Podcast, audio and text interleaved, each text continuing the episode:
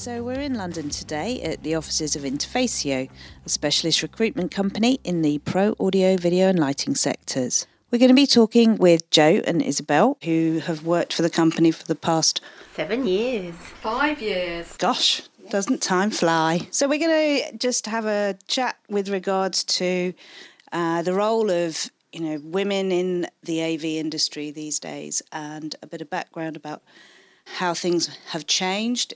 We're hoping they have, and just about opportunities that are there for females these days.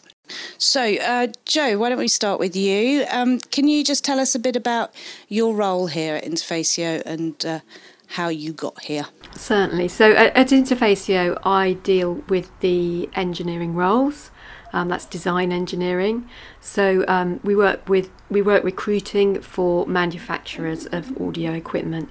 So generally, I'm looking for engineers who can design that equipment. So acoustics engineers, electronics engineers, um, physicists, um, software engineers um, are the types of people that I recruit for. I started my career myself in that industry. Um, I, I, studied electronics and was designing uh, mixing desks in the early part of my career. So um, I was delighted to be able to come back into the into the industry as a recruiter, um, uh, recruiting for that industry and getting the opportunity to speak to all the talented engineers in our audio video industry. And Isabel? Bit different path because I am French. I arrived in England in 92.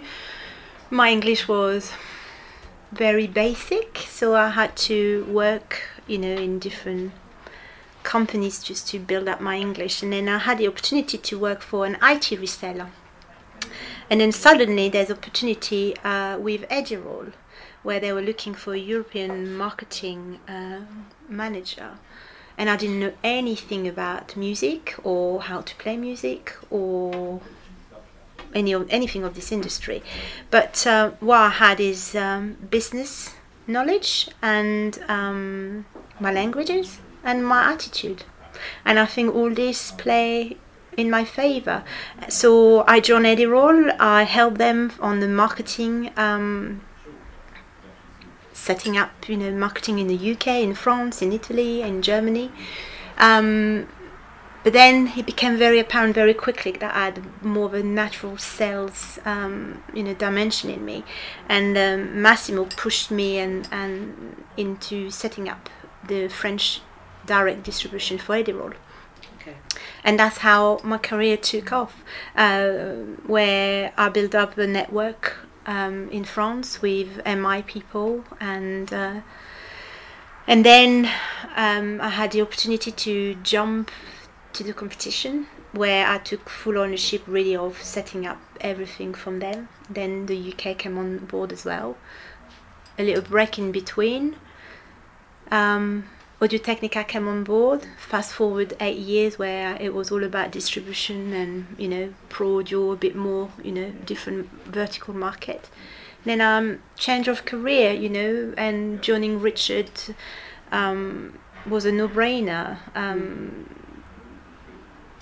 and here I am, you know, looking after the European um, manufacturer essentially, although we do work also with some integrator. Um, all profile from sales to application support to marketing. Um, and um, yeah, it's, it's um, very inspiring somehow to be able to help someone to move into their next chapter in their career. I bet. Very satisfying. Very, very. Joe, on the specifically on the engineering side, though, what kind of percentage would you say, you know, of, of placements that you're dealing with are, um, you know, are you seeing women coming forward for these these roles?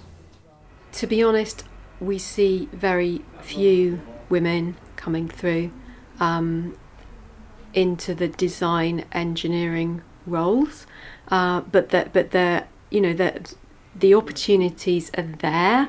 Um, I believe that women think in a very different way, so it's really important at that that sort of concept stage of developing products, of developing ideas, to have um, a, a, a, women's input on on that. Um, so it's it's a it's a really important issue, and yeah, absolutely, it's it's very male dominated. Um, but I do think that engineers can be very accepting um, and interested to have new ideas and different approaches. So the opportunities are, are there for women to come in. Staying with you, I mean, obviously, as you've already explained, you know, you've had a very long history How many years? I'm very but, proud sorry. of my long history. Yeah, Distinguished um, career. But um, along the way, did you, did you ever feel that there were points where you were discouraged or held back in terms of you know what you wanted to do? No, I don't. I don't think I was held back. I think that that having a common goal is just brings everybody together in all walks of life. Mm. You know, if you have a target, a purpose, and a goal, and you know that the team you're working in are all on the same page, then you can put everything else to one side. And then once you get once you get over, um, you know, your personal differences, you know, so long as you're all working technically towards the same thing, you all pull together, and the rest of it is forgotten. And you know, the passion and the interest in the industry is what pulls us all together. Um, so any, any any sort of barriers can then be overcome because we all love what we're doing yeah. and we need know where we need to get to. What about you, Isabel, in terms of the the sales side of things? So do you think that's a bit different as yeah, a female? In the- yeah, I mean, I remember when I started, there was no women whatsoever in, in France no any roles okay. you know in france i think there was two that i can think of or three um, and everybody knew who who we were um, and it was quite intimidating um, but i think you know it's about then the attitude that you have you know and how you project yourself and how professional you are. Um, i think to these days you will always have some issue between male female whether it's the music and light or industry mm. or the IT or uh, any industry. And it depends also on the culture you know. Have we worked for some companies Japanese where maybe the woman is not recognized as such then then you reach the barrier very quickly where you're not going to be able to progress that far mm. um, so what do you do you either stay where you are or you go and explore other other company where culturally maybe you've got more exposure and opportunities. Mm. I do believe there are. I think the market and the mentalities have evolved. Um, I think in general, women will be welcomed. Mm.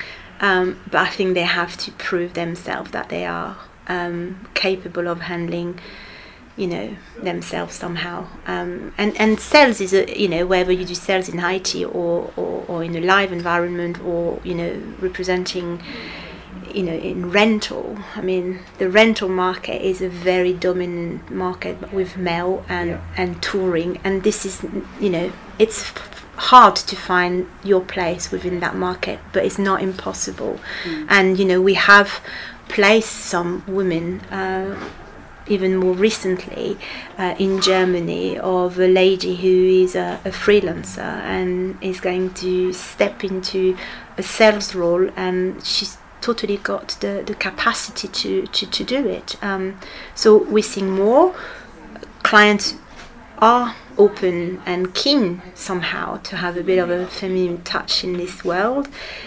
It's not easy to find them and, and sometimes it's just a not about the skills, but the the, the attitude and Mentality. yeah, the result of our success is very much also based on us proactively reaching out. You know, if we were, I mean, you do receive. Mm, Joe is probably the only one who receives more application than we do. Are they yet still relevant? I mean, you can explain this, but the reality of it is a lot of our is a lot of proactive reaching out, loads, loads. Mm. Otherwise, if we were waiting, I think we would wait a long time for CV to come through. You mm. know, it you have to go and, and go and reach out. So yes, I do get overexcited when I see, oh, she looks interesting. Yes. You know. I mean, if I'm looking back in seven years, how many women have placed? which could be a good one to see because I have placed quite a few. Mm-hmm. Um, I probably would say eight ladies in seven years. So that's not a lot compared to the amount.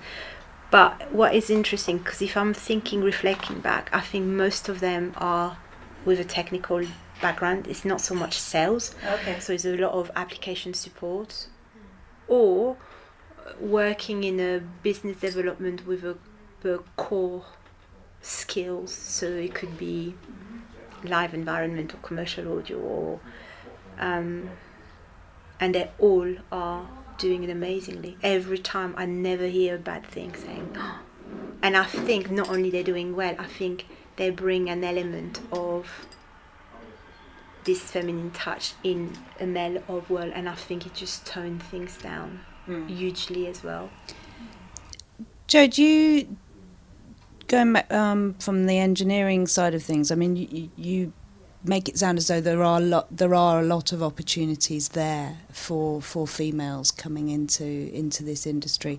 Um, do you feel that there's enough assistance though given given to people, you know, in terms of education or mentoring or you know courses or I think that women have to work harder. As Isabel said, we have to prove ourselves. But is that a bad thing? You know, we do, if you're interested in something, you work hard, you make sure your knowledge base is there, that your skills are there. Um, in, in education, I think it can be hard because um, often the, the, the, the educators are, are male. So again, it's, it, it can be difficult to find a role model.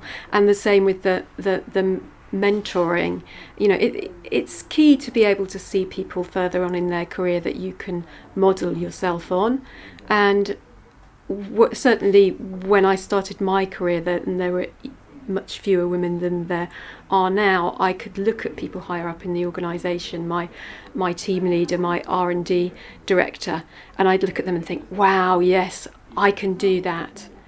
Um, but there's always that question can I actually be that? just because of the gender difference. But more and more that's that's changing and mm. and it's always really important to be working for people that you can admire and that can inspire you and the more women that there are out there in in those more senior roles that the, the better it is for girls coming in coming into the industry. So you know they've just got to get out there see that the opportunities are there and go for them based mm. on their skills. You know, when you, you were starting out and you were looking up at those people, were they? Were there any females in those in those No. senior? It was all in an engineering okay. department of 30 there were two two of us two two women Okay. So we just had to get o- get over Yeah. it. As I say, you've all got the same goal. You're all doing the same job, and enjoy what you do because that's what you want to. That's what you want to be. You've made your choice. Yeah. That's that's where you want your career to go. And what about you, Isabella? Was there a mentor in your career at all? Not really. Again, very male dominated. So I think you pick, you know, things and then you apply and you put your own style towards it. Um, it's interesting because even, you know, education level, you know, we, we are involved in talking and in university and I have been doing this uh, talk at um, university in Le Mans in France where it's all about engineer and the class every year the it's about 20 young male. Okay. there's no women. And it's a real shame and i had a conversation with the the guy of um, who's heading this um, this course saying you know you need to promote this more and and trying to bring because this is where it starts. The more you're going to bring talent you know people who have got an interest uh, uh, you know about engineering or, or design um, at university the, but even at that level there's a lot of male it's very very male orientated So there's still a lot of work. I think there's a lot of work. I think you ever stop, constantly. I mean, Yeah. for all my recruitment, I always, one of my questions that I will uh, ask first is, would you be open and would you consider a woman in this role? And the answer is yes. Um, then the, the challenge is to find them. Um, And that's not, that's not easy. And, uh, and when you find them, it's about the personality is, are they going to be able to carry themselves as a salesperson or an application support and have the they could still have the credibility technically but because they haven't got the personality asset strong enough and and And that, but that could be applicable for a male. absolutely absolutely absolutely. But it's more apparent when you've got a smaller percentage on on that can be ev- easily you know erased. Hmm. Yeah but she's not strong enough. What do you mean she's not strong enough? Give her a chance. I think that's often the case, isn't it? It's getting that foot in the door, though, for for a lot of women as well, isn't it? Yeah, and I think, I mean, I know I do a lot of, you know, our activity. Yes, of course, it's about recruitment, but I, I do a lot of coaching with with all my candidates, and and I will try to prepare all of them and and just say. Don't get intimidated. You know, ask question, engage.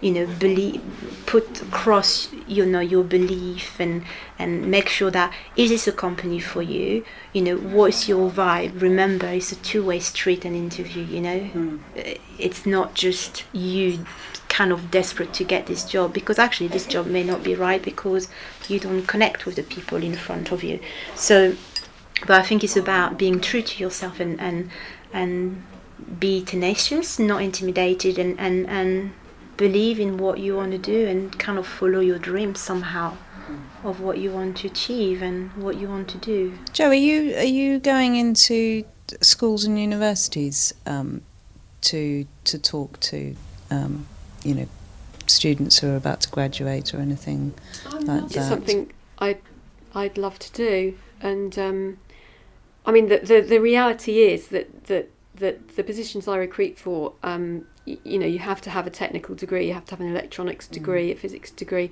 an acoustics degree, and when you go back t- right back to schools, you know, there just isn't a large proportion of girls studying those subjects. So, and, and as it filters further up, further on in their careers, you know, there's there's going to be less and less. So certainly coming in and, uh, you know, just giving visibility at, at at that level in schools is really important to get more more women understanding that those opportunities are there, and also um, educating the teachers at that level that that girls can do these subjects. Um, you know, there's sometimes an assumption that at, uh, at, at when they're 16, 17, if they they choose physics as an option, that it's just a sort of dip your toe in and try it subject, not a subject that a girl would be really passionate Long-term about about prospect, wanting yeah. to wanting to study. I I went to a girls' school and we didn't do any physics until I was 14, whereas the boys were learning it at 11. And I was desperate and I was just so chuffed when I got to, to, to study physics and, and it was a blast, you know, it was suddenly all those questions I'd got, all that understanding of the world that we live in suddenly was being presented to me and not only was it presented to me, I could prove it on a piece of paper, you know, and that, that's really liberating. Um, and, and so to be able to um, just treat girls as if they're a natural part of that world rather than an exception is key just to to um Yeah. to, to move move us all forward. Were you the only girl uh, doing A level physics, or Um, I think at A level there were three of us out of a class of about fifteen. My electronics course there were three of us on a course of seventy.